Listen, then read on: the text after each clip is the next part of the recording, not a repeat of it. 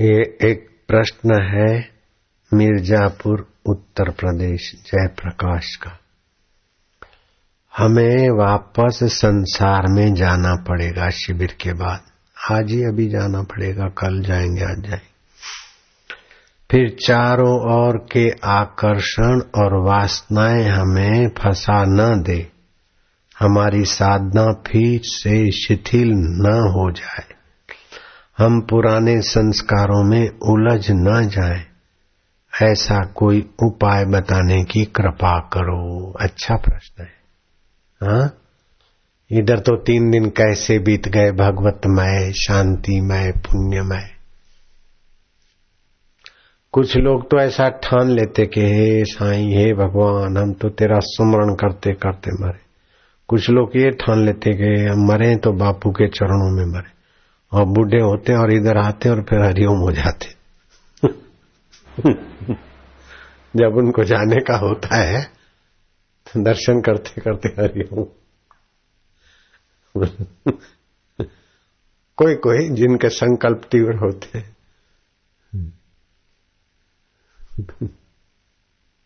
हरिओम हरिओम।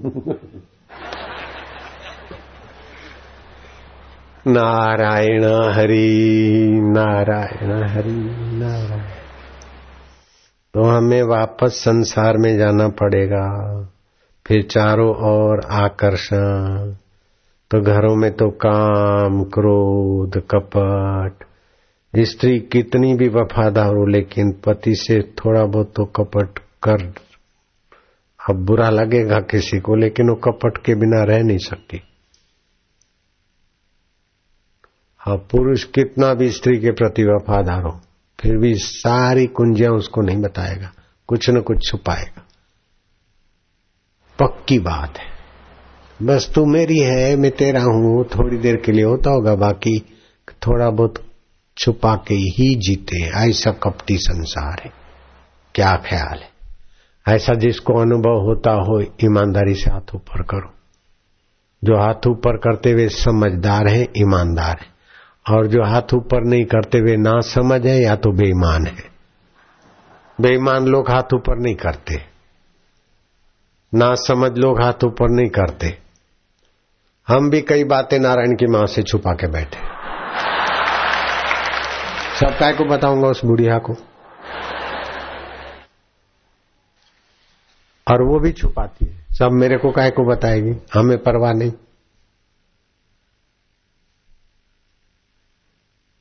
जब ऐसी माता जी और ऐसे पिताजी भी ये संसार में करते तो तुम्हारी क्या हालत होती होगी? सच बताओ।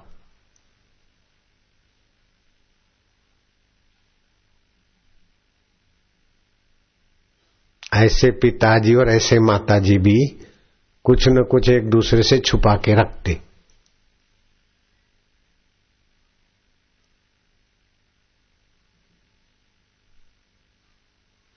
अरे माया, आदमियों से पैसे लेके थोड़े थोड़े कहीं कहीं छुपा के रखती।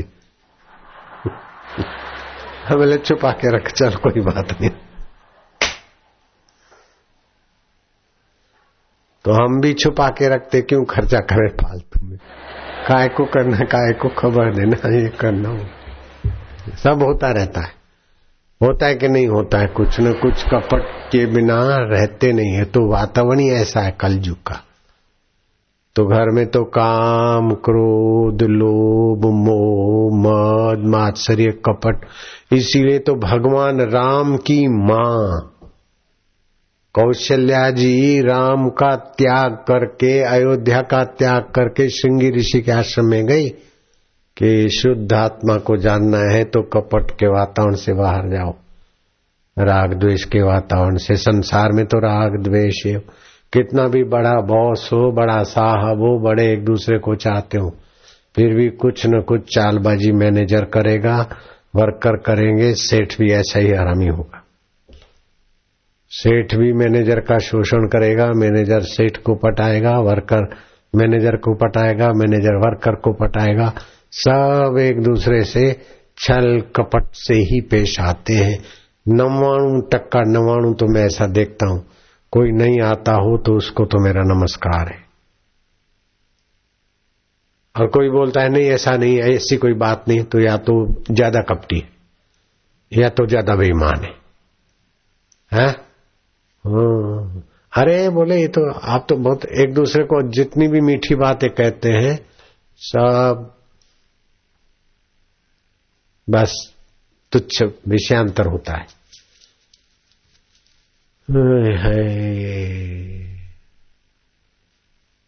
तो बोलते हैं, संसार में जाएँगे तो फिर वही।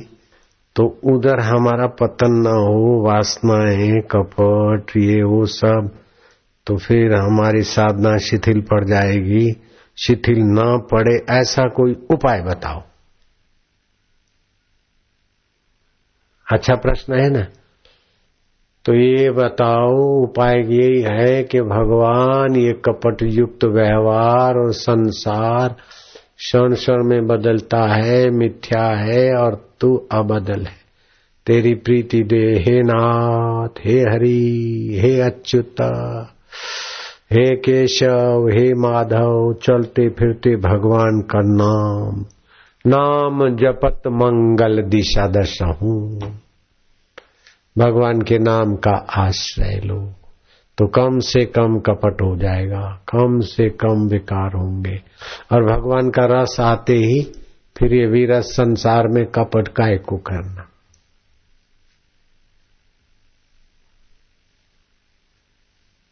कपट गांठ मन में नहीं, सबसे सहज स्वभाव नारायण व संत की लगी किनारे नाव ऐसा है। आपके किनारे, जन्म मरण के पार किनारे नाव लग जाएगी। मुझे तो इतनी संख्या आज कैसे हो गई, यही आश्चर्य हो रहा है। कल विदाई दी कईयों को, आज सुबह दीक्षा देकर विदाई दी, दोपहर को भोजन करके विदाई दी। फिर जिनको संतान नहीं होता है, संतान का देकर प्रसाद मंत्र, उनको विदाई दी, फिर भी पंडाल दूर तक जितना परसों भरा दिखता था, वैसे का वैसा दूर वाला दिख रहा है। बीच में भले यहाँ कहीं थोड़ा खुले खुले बैठे होंगे बाकी, पब्लिक तो माना कोई गया ही नहीं है। जो चले गए हुए हाथ ऊपर करो। कोई नहीं गया है। गए होते तो हाथ ऊपर करते। अरे जब चले गए तो हाथ कौन ऊपर करेगा? ये ज्ञान कहाँ से आया? हाथ से ज्ञान आया? नहीं, हाथ तो जड़ है। तो ये ज्ञान स्वरूप आत्मा से ही आया कि हाथ ऊपर करने का अवसर नहीं है, विनोद है। जो नहीं गए हैं, वे हाथ ऊपर करो। ये ज्ञान कहाँ से आया? नहीं गए हैं, हाथ ऊपर करना चाहिए। ये समझ समझ मशीन को मिल सकती है क्या? मशीन तो ऐसा सुन के हाथ ऊपर नहीं कर सकती है। उसमें भी चेतन प्रोग्राम रखे तब होगा रोबोट में। तो आपका आत्मा चेतन स्वरूप है और जो चेतन है वो ज्ञान स्वरूप है। ज्ञान का आश्रय लेकर चेतना का दर्शन दिया और जो चेतन है, ज्ञान स्वरूप है, उसी का हास्य आनंद आया। हा हा हा ये आनंद उसी का आया अब एक खास ऊँचा सिद्धांत समझ लेना। कैसे भर रहा है ना? मनुष्य का शरीर और इतर प्राणियों का शरीर। में प्रकृति की प्रत्यक्ष विलक्षणता है। मनुष्य की मति और इतर प्राणियों की मति में विलक्षणता है। चौरासी लाख योनियों के जो भी प्राणी है उनको प्रारब्ध वेग से प्रकृति चलाती है। चौरासी लाख के बाद जो एक मनुष्य, चौरासी लाख के अंदर मनुष्य नहीं आता है। चौरासी लाख यूनिया पूरी हो गई, फिर मनुष्य होता है। तो चौरासी लाख और एक संख्या है। बिल्कुल शास्त्रों में आती है, गिनी गिनाई होगी। तो कैसे महापुरुषों ने रिसर्च किया हुआ, कैसा विज्ञान विकसित है अध्यात्म? चौरासी लाख एक मनुष्य योनि एक्स्ट्रा है एक। इसमें प्रकृति को जितना विकास करना था और जहाँ ऊंचाई देनी थी वो दे दी। अब प्रकृति इससे अपने बल से ऊँचा नहीं ले जा सकती। मनुष्य को स्वतंत्रता दे दी। तो और मनुष्य की स्वतंत्रता दिखती भी है। कीड़ी पचास साल पहले जैसा बिल बनाती थी, रहती थी, ऐसा ही रहती। मच्छर, खटमल और प्राणी जैसा पचास सौ, दो सौ, पाँच सौ साल पहले रहते थे, जीवन यापन करते थे, ऐसा ही करते। लेकिन मनुष्य ने नए नए आविष्कार किए। कई बार किए, जहाज़ बनाए, लुप्त हो गए, फिर अभी जहाज़ बन गए। गाड़ियाँ बनी, लुप्त हो गई, प्रलय हो गया, फिर से गाड़ियाँ बनी, कारें बनी, मोबाइल बने, ये बने। तो मनुष्य मनुष्य नए नए आविष्कार करने की मति का धनी है, ये मानना पड़ेगा। धरती पे भी चल सकता है, हर पानी में भी तेज़ी से भाग सकता है, ऐसी पनडुब्बियाँ मनुष्य ने बनाई। आकाश में पक्षियों से भी तेज़ी से उड़ सकता है। कोई पक्षी एक घंटे में, डेढ़ घंटे में दिल्ली पहुँच जाए, उड़कर संभव नहीं। लेकिन मनुष्य तो नाश्ता भी करता जाएगा, गप भी लगाता जाएगा, खाना भी खाता जाएगा और दिल्ली पहुँच जाएगा। सूरत से बैठो, डेढ़ घंटे में दिल्ली। तो ये मनुष्य की मति, प्रकृति के प्रकृति ने जो व्यवस्था की, उसके ऊपर अपनी मति गति से आविष्कार कर लेता है। प्रकृति ने आंधी तूफ़ान बनाया तो मनुष्य ने घर बनाए प्रकृति ने बारिश बनाई, मनुष्य ने छाता बनाया, प्रकृति ने ठंडी बनाई, मनुष्य ने हीटर खोजा, प्रकृति ने गर्मी बनाई, मनुष्य ने एसी खोजी। तो प्रकृति के बंधनों से मुक्त होने की योग्यता, मति, गति मनुष्य में। तो प्रकृति ने जन्म मरण बनाया तो मनुष्य मोक्ष को खोजकर मुक्त आत्मा भी हो गया। तो अब आपको क्या करना है? आप अपने पौरुष से शक्ति, भक्ति और मुक्ति का अनुभव करिए। शरीर स्वस्थ रहे ऐसा सीज़न के अनुसार खान पान और संयम, सादगी जान लीजिए। भगवत भाव से जप, ध्यान प्राणायाम सेवा सुमरण करके भक्ति से रसीला जीवन बनाइए और अपने मुक्त स्वभाव को जाने हुए महापुरुषों की शरण प्रयत्न पूर्वक करोड़ काम छोड़कर परमात्मा को पाए हुए महापुरुषों की शरण में जाना चाहिए। शास्त्र कहता है, सौ काम छोड़कर भोजन कर लो, हज़ार काम छोड़कर स्नान कर लो, लाख काम छोड़कर दान पुण्य कर लो। कोटि त्यक्वा हरि भजेत। करोड़ काम छोड़कर हरि का भजन करो, हरि का रस पाओ। नाक से परफ्यूम का सुगंध फंसाने वाली जीव से चटोरापन बीमारी लाएगा। काम इंद्री से काम विकार अधिक भोगेगा तो एड्स की बीमारी अथवा अकाल मृत्यु आएगी। आप अंदर से सावधान रहिए, बेटे को जन्म देने के लिए, पति पत्नी का व्यवहार, शरीर को चलाने के लिए खान पान मर्यादा में रहकर। बाकी मोक्ष अपना लक्ष्य बनाए।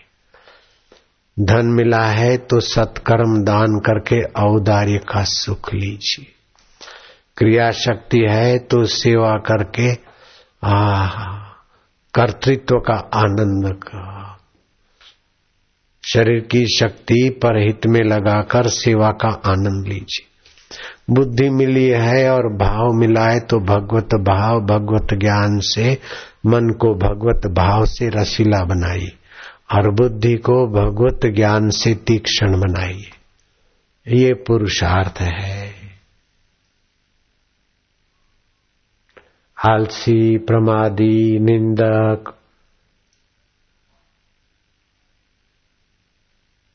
अथवा तो चुगल, चाडियाखोर, ये सब मनुष्य जीवन को नीचे गिराने वाली चीज़ें। किसी का बुरा सोचे नहीं, किसी को बुरा चाहे नहीं, किसी का बुरा करे नहीं, किसी को बुरा कहे नहीं। जिससे आपकी मनुष्यता और विकसित होगी। मनुष्य किसको बोलते? जैसे सुई दो कपड़ों को जोड़ देती है, ऐसे आत्मा परमात्मा को जोड़ने वाली मति का जो धनी है, आत्मा परमात्मा से जुड़ने की योग्यता का जो धनी है, उस प्राणी को मनुष्य बोलते। मनसा सिव्यति इति मनुष्या।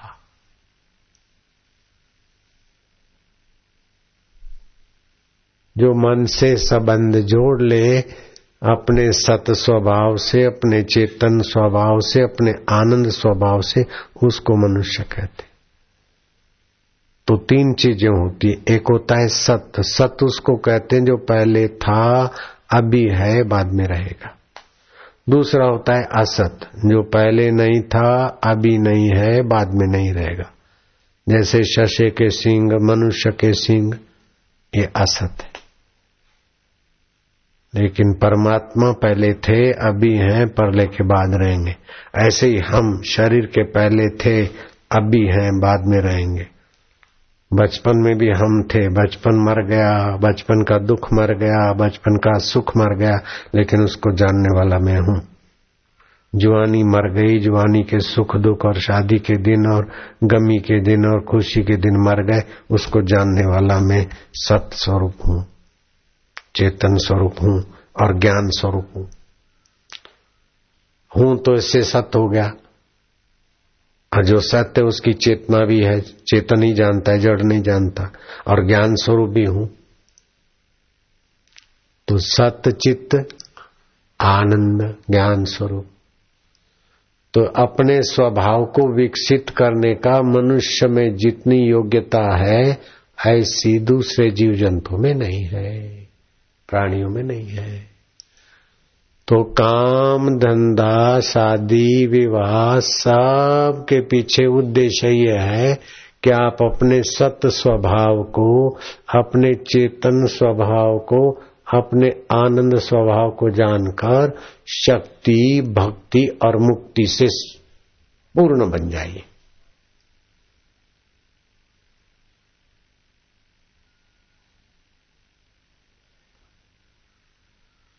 चौरासी लाख योनियों में भटकने के बाद मनुष्य शरीर मिला और उसमें भी श्रद्धा तो और दुर्लभ है। और श्रद्धा के साथ फिर सत्संग मिलना और सत्संग भी कथाएँ तो मिल जाती लेकिन कथा तो कथाकार किताब पढ़ के करेगा। भाषण तो नेता करता है। कथा कथाकार करता है, लेकिन सत्य चित्त आनंद स्वरूप परमेश्वर का अनुभव जो संत महापुरुष करते हैं, उनकी वाणी सत्संग हो जाती है। और ऐसी वाणी सुनने से एक घड़ी आधी घड़ी आधी में पुनियाद, तुलसी संगत साधकी, हरे कोटि अपराध।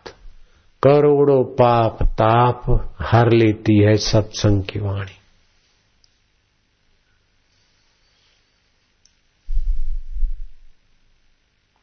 तो बाबा, हम घर जाएँगे, कहीं हमारा पतन न हो, घर में रहना, लेकिन भगवान का स्मरण करना और सत्संग करना।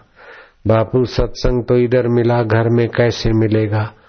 अरे बाबा, पुस्तकें हैं, ऋषि प्रसाद है, वीडियो, ऑडियो सभी है। रोज जैसे स्नान करते हो, कप भोजन करते हो, पानी पीते हो, ये मिथ्या शरीर पहले नहीं था, बाद में नहीं रहेगा।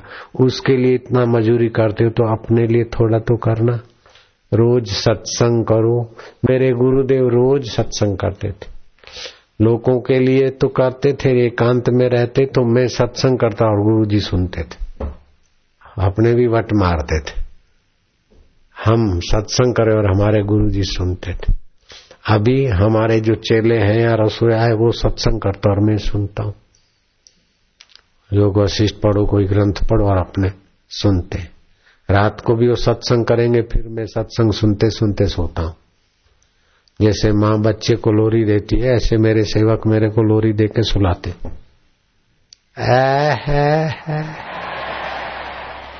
वो सत्संग पढ़ते रहेंगे, मैं थोड़ा सुना सुना फिर उसकी थोड़ी प्रश्न उत्तर या व्याख्या करूँगा जैसे करते करते मैं सो गया और देखेंगे। जैसे माँ बच्चे को सुला के खिसक जाती है, ऐसे ही चेले मुझे सुला के खिसक जाते। बिल्कुल रोज की बात है, कल भी ऐसा हुआ।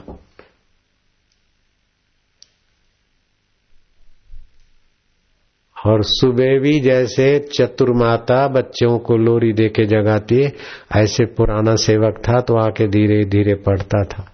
मैं ध्यान में होता था, देखता था तो चुप रहता था, और अगर मेरा कुछ आवाज़ सुना उसने के बापू, ध्यान में नहीं तो वो चालू कर देता था।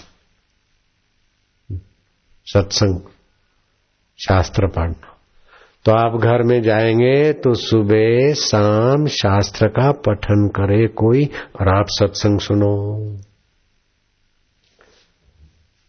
कभी कभी तो ग्रंथ पढ़ते मैं बोलता हूँ, वाह अंडरलाइन कर दो। बोले, ये आश्रम का ही पुस्तक है, बापू, आपका ही सत्संग है। मैं क्या, दत्त तेरे की कोई भी किताब पढ़ते हैं, कभी योग वशिष्ठ, कभी कुछ कभी कुछ तो कभी ऐसा पढ़ते जो मैंने पहले कहा होगा। तो पढ़ते तो बड़ा बल आता है। मैं क्या, ये बहुत बढ़िया पुस्तक है। मंगा लू। क्या नाम है पुस्तक? बोले, जीवन विकास, अपने आश्रम की है। अथवा जो भी होती पुस्तक का नाम है तो ज़रूरी नहीं कि आश्रम की ही पुस्तक जिससे भगवत भाव भगवत ज्ञान भगवत विश्रांति सहज में मिले और ऐसा ग्रंथों का अध्ययन जप और भगवान की पुकार। हो गया ना प्रश्न का उत्तर? शंका का समाधान हो गया ना? हाँ। अब अगला प्रश्न है हाँ, दिलीप कौशिक छत्तीसगढ़। बैठा होगा, सुन लेना।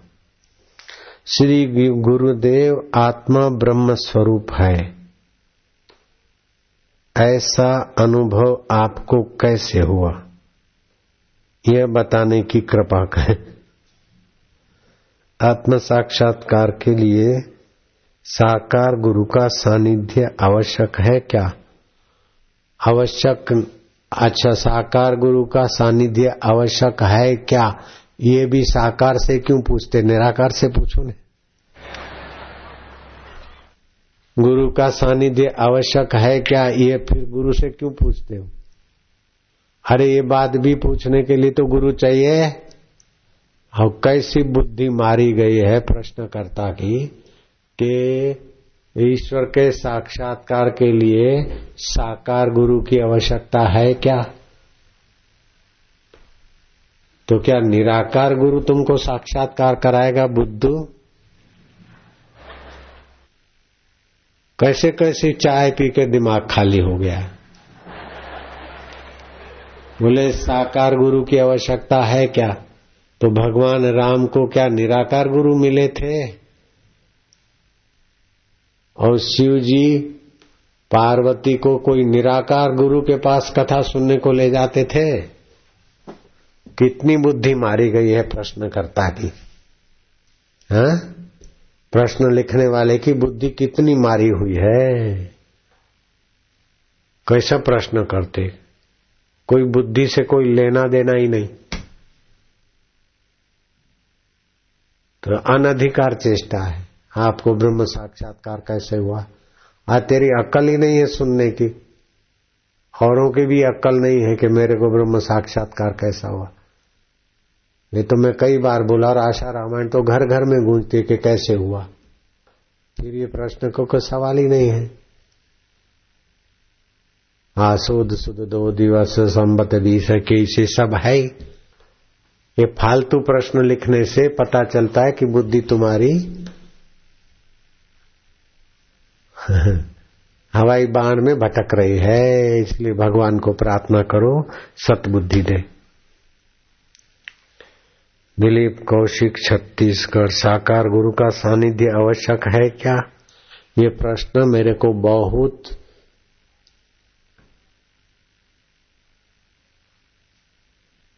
विचित्र लगता है, मूर्खता भरा लगता है।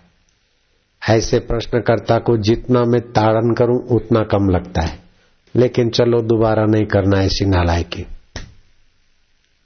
हाँ? ऐसे प्रश्न करोगे तो दोबारा प्रश्न उत्तर का अवसर भी नहीं मिलेगा। पागलपन की बात है। साकार गुरु की आवश्यकता है क्या? अरे मूर्ख नंदन सहजो कारज संसार को हरि बिना हो गुरु बिना होत नाही। हरि तो गुरु बिन क्या मिले, समझ ले मन माई। कई बार कथा में सुना। अरे मूर्ख नंदन, वैश्या के घर जाना है, तभी भी गुरु चाहिए। लो। एक रंडी के पास जाना है, तभी भी गुरु चाहिए तो भगवान के पास जाना है तो साकार गुरु नहीं चाहिए तो निराकार गुरु कैसे तेरा बाप आएगा निराकार? कैसी मती मारी गई है? चरपरा सवाल। तो बोले, बापू, आपको गुस्सा आता है क्या? मेरे को गुस्सा गुस्सा तो क्या है, लेकिन गर्जना तो करना ही चाहिए मुझे। वो मेरा चेला होके इतना बेवकूफ़ है तो कुछ तो गुस्सा दिखाना ही पड़े आए चाहे ना आए, लेकिन लाना भी पड़ेगा। नारायण हरि नारायण हरि। अच्छी बात है जी। अब अगला प्रश्न है, सारी ग्रस्त जीवन में कई बार साधना से विक्षेप होता है। इससे कैसे बचे? बाप रे बाप। ग्रस्त जीवन में साधना से विक्षेप होता है तो ग्रस्त छोड़ के भागो। तो जहाँ भागोगे, वहाँ भी विक्षेप होगा। विक्षेप से भागो मत। अपने मन की हो तो खुश मत हो, और अपने मन की विपरीत हो तो विक्षिप्त मत हो। अपने मन की नहीं हुई तो चलो, हम चाहते ऐसी नहीं हुई तो कोई सत्ता है। जो उसके चाह का हुआ है तो भगवान ने अपना चाह किया, वाह वाह। अपने मन की होती है तो हम फंसते आसक्ति में। अपने मन की नहीं हुई तो हमें मुक्ति का मज़ा आएगा। क्या फ़र्क पड़ता है? तो विक्षेप कहाँ रहेगा? विक्षेप उन्हीं बेवकूफ़ लोगों को होता है, जो अपनी मन की ठानते और नहीं होती है तो परेशानी पैदा करते प्रकृति के, ईश्वर के अथवा नियम के आड़े खड़े होते वे लोग परेशान होते मैं तो बड़ा परेशान हूँ, मैं तो बड़ा परेशान हूँ, मैं तो बड़ा। अरे, संसार के नियम है, सब एक व्यक्ति के चाही नहीं होगी, अपने मन की चाही सबकी नहीं होती, और थोड़ी बहुत किसी की होती है। हम जो चाहते सब होता नहीं, जो होता है, वो टिकता नहीं, और जो जो होता है, वो भाता नहीं, और जो भाता है, वो टिकता नहीं। ये कथा तो बार बार हमने कही है। अपने मन की किसी की, चाहे राम जी हो, चाहे ईसा मूसा हो, चाहे बड़ा अवतारी हो, अपने मन की सब नहीं होती। अगर सब किसी एक व्यक्ति या एक अवतार के मन की हो तो प्रकृति में उथल पाथल हो जाए, व्यवस्था भंग हो जाए। वो तो जो होता है, आदि नियम है, उसी अनुसार होगा।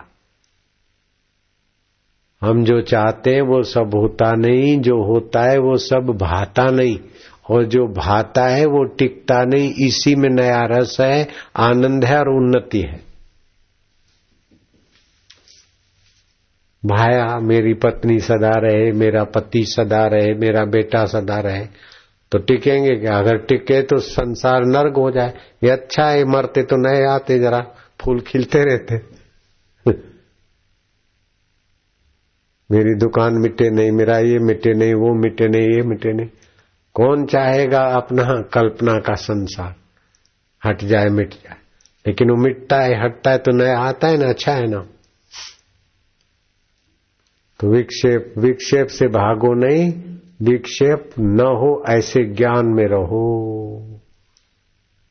मन में विक्षेप आता है, लेकिन जैसे आग लगती है जंगल में तो आप सरोवर में खड़े हो जाते तो आग से बच जाते, ऐसे विक्षेप मन में आए तो ज्ञान के तालाब में आ जाओ।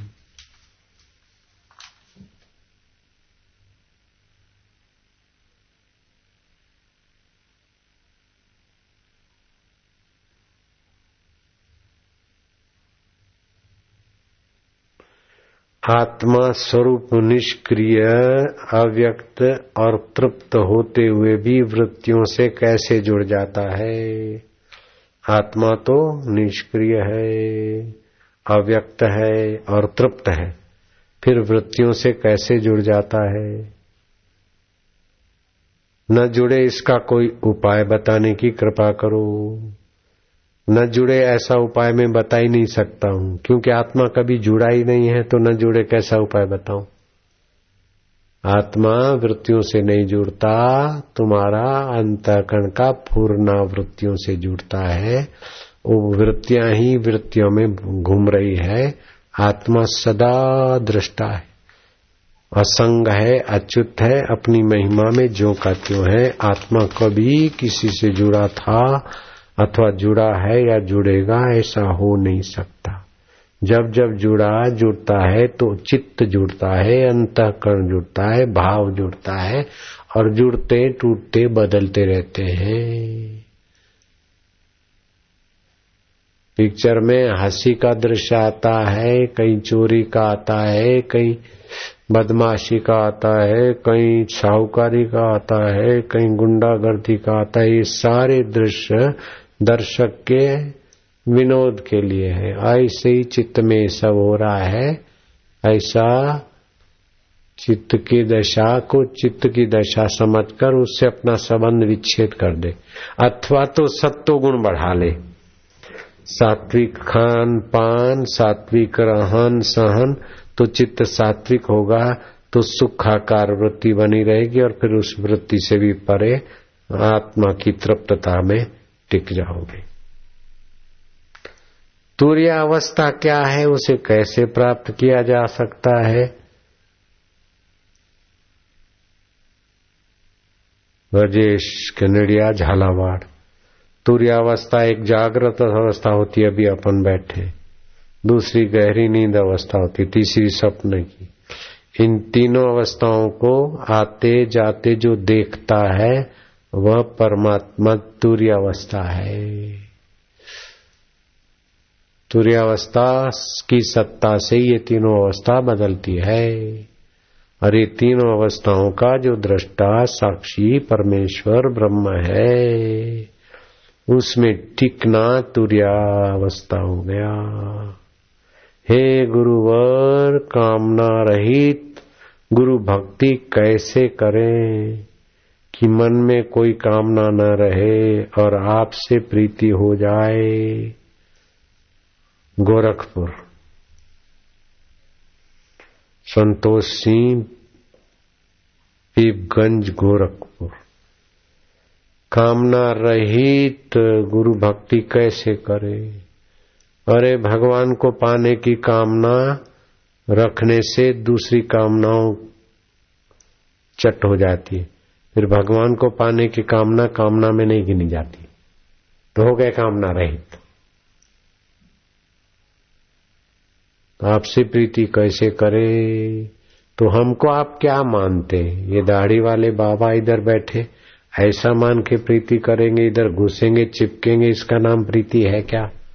अथवा मेरे पैर दबाएँगे, अथवा मेरे को कुछ खिलाएँगे, उसको प्रीति बोलते तो आपको वहम है।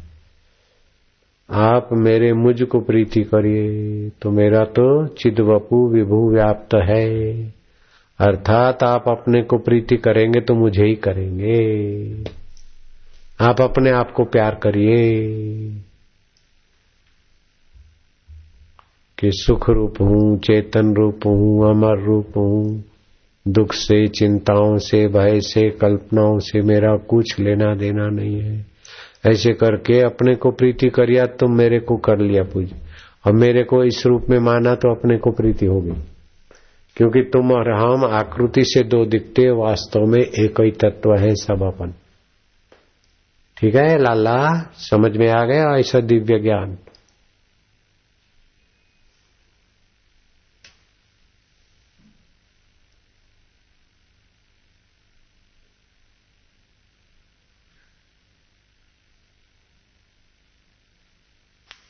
आप किसी ने लिखा है कि मुझे डिप्रेशन, उदासी की बीमारी है, कृपया इलाज बताइए। अरे इलाज तो रोज बताते हैं भैया, तुम क्यों नहीं लेते हो? ये जो स्त्रीबंद प्राणायाम, किसको मैंने सिखाया? भूत को सिखाया, पिशाच को सिखाया, घोड़ों गधों को सिखाया कि तुमको सिखाया? अगर तुमको सिखाया तो तुम करो, ठीक हो जाओगे। तो मैं तो बोलता हूँ, बहुत सारे फ़ायदे होंगे, इसका वर्णन हम नहीं कर सकते, ये होगा ये होगा ये होगा। फिर वो स्टे डिप्रेशन है, उसका उपाय बताइए।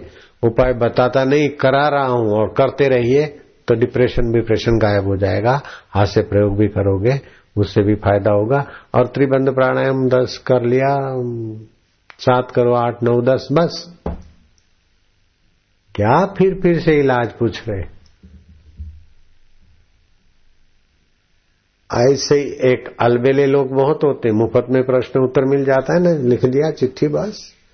जरा बारह साल सेवा करो और फिर प्रश्न पूछने का अधिकार मिलता दो साल सेवा करे तब कहीं प्रश्न पूछने का अधिकार मिलता तब प्रश्न भी अच्छे आते थे और वो आदमी अमल भी करता एक आदमी ने पूछा प्रश्न, महाराज बाबा मन वश नहीं होता है मन वश करने का उपाय बताओ। बाबा मस्त थे।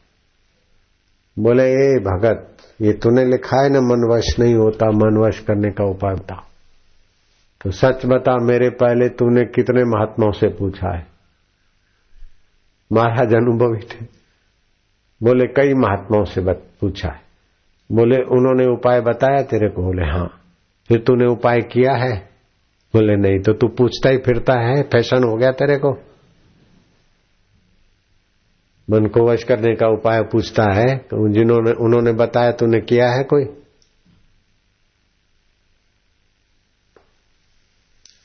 फिर भी मन वश क्यों नहीं होता कि मन में महत्व संसार का है? और भगवान का भी उपयोग करते, जैसे नौकर का उपयोग करते, भगवान, तू ये कर दे, ये कर दे, ये कर दे। महत्व तो है मिथ्या शरीर का और मिथ्या संसार का, इसलिए मनवश नहीं होता। अगर भगवान का महत्व समझ में आ जाए, शरीर मरने वाला है, जो मिला है, छूटने वाला है दूसरा मिले कि न मिले, उसमें संदेह है, लेकिन जो मिला है, वो छूटेगा कि नहीं छूटेगा, वो संदेह नहीं है। ऐसा अगर दिमाग में ठीक से बैठ जाए तो धीरे धीरे विषय विकारों से मन उपराम होगा और मन भगवान में लगेगा। महत्व मिथ्या को देते, और भजन भगवान का करते तो उसमें भगवान को भी यूज़ करते। जो लोग भगवान से कुछ मांगते हैं, महात्मा से कुछ मांगते हैं तो महात्मा से और भगवान से भी उनकी मांगी हुई चीज़ का महत्व ज़्यादा है। कई ऐसे हमारे को ऐसा कर दो, ऐसा हो जाए, हमारा ऐसा हो जाए, ऐसा हो जाए, ऐसा हो अरे क्या अक्कल मारी गई। मैं तो सदा तुम्हारा स्मरण करूँ। मैं तो सदा ऐसा करूँ, मैं ऐसा करूँ, मैं ऐसा करूँ। अरे जो हो रहा है उसमें सम रहो। ऐसा करूँ, ऐसा होगा तो आसक्ति हो जाएगी, नहीं होगा तो फिर रोओगे। तुम न आसक्ति में आओ, न रोने में आओ, सम रहो। जो हुआ अच्छा हुआ, जो हो रहा है अच्छा है, जो होगा वो ही अच्छा रहेगा, होगा। जो अपना मन चाह का सुख लेता रहेगा तो चाहे दस हज़ार जन्म बीते, ईश्वर प्राप्ति नहीं होगी। अपनी मन की चाह पूरी करता रहेगा तो ईश्वर प्राप्ति नहीं होगी। मन के चाहे में सुखी होगा और न चाहे में दुखी होगा तो ईश्वर प्राप्ति नहीं होगी। मन तो ज़िंदा रहेगा, वासना तो बढ़ेगी। इसीलिए सच्चे भक्त बोलते हैं, मेरी हो सो जल जाए, मेरी जो भी चाह हो जल जाए। हरि की हो सो रह जाए तो कोई घाटा नहीं पड़ता। हरि की चाह बहुत ऊँची है और हितकारी है। हरि ओ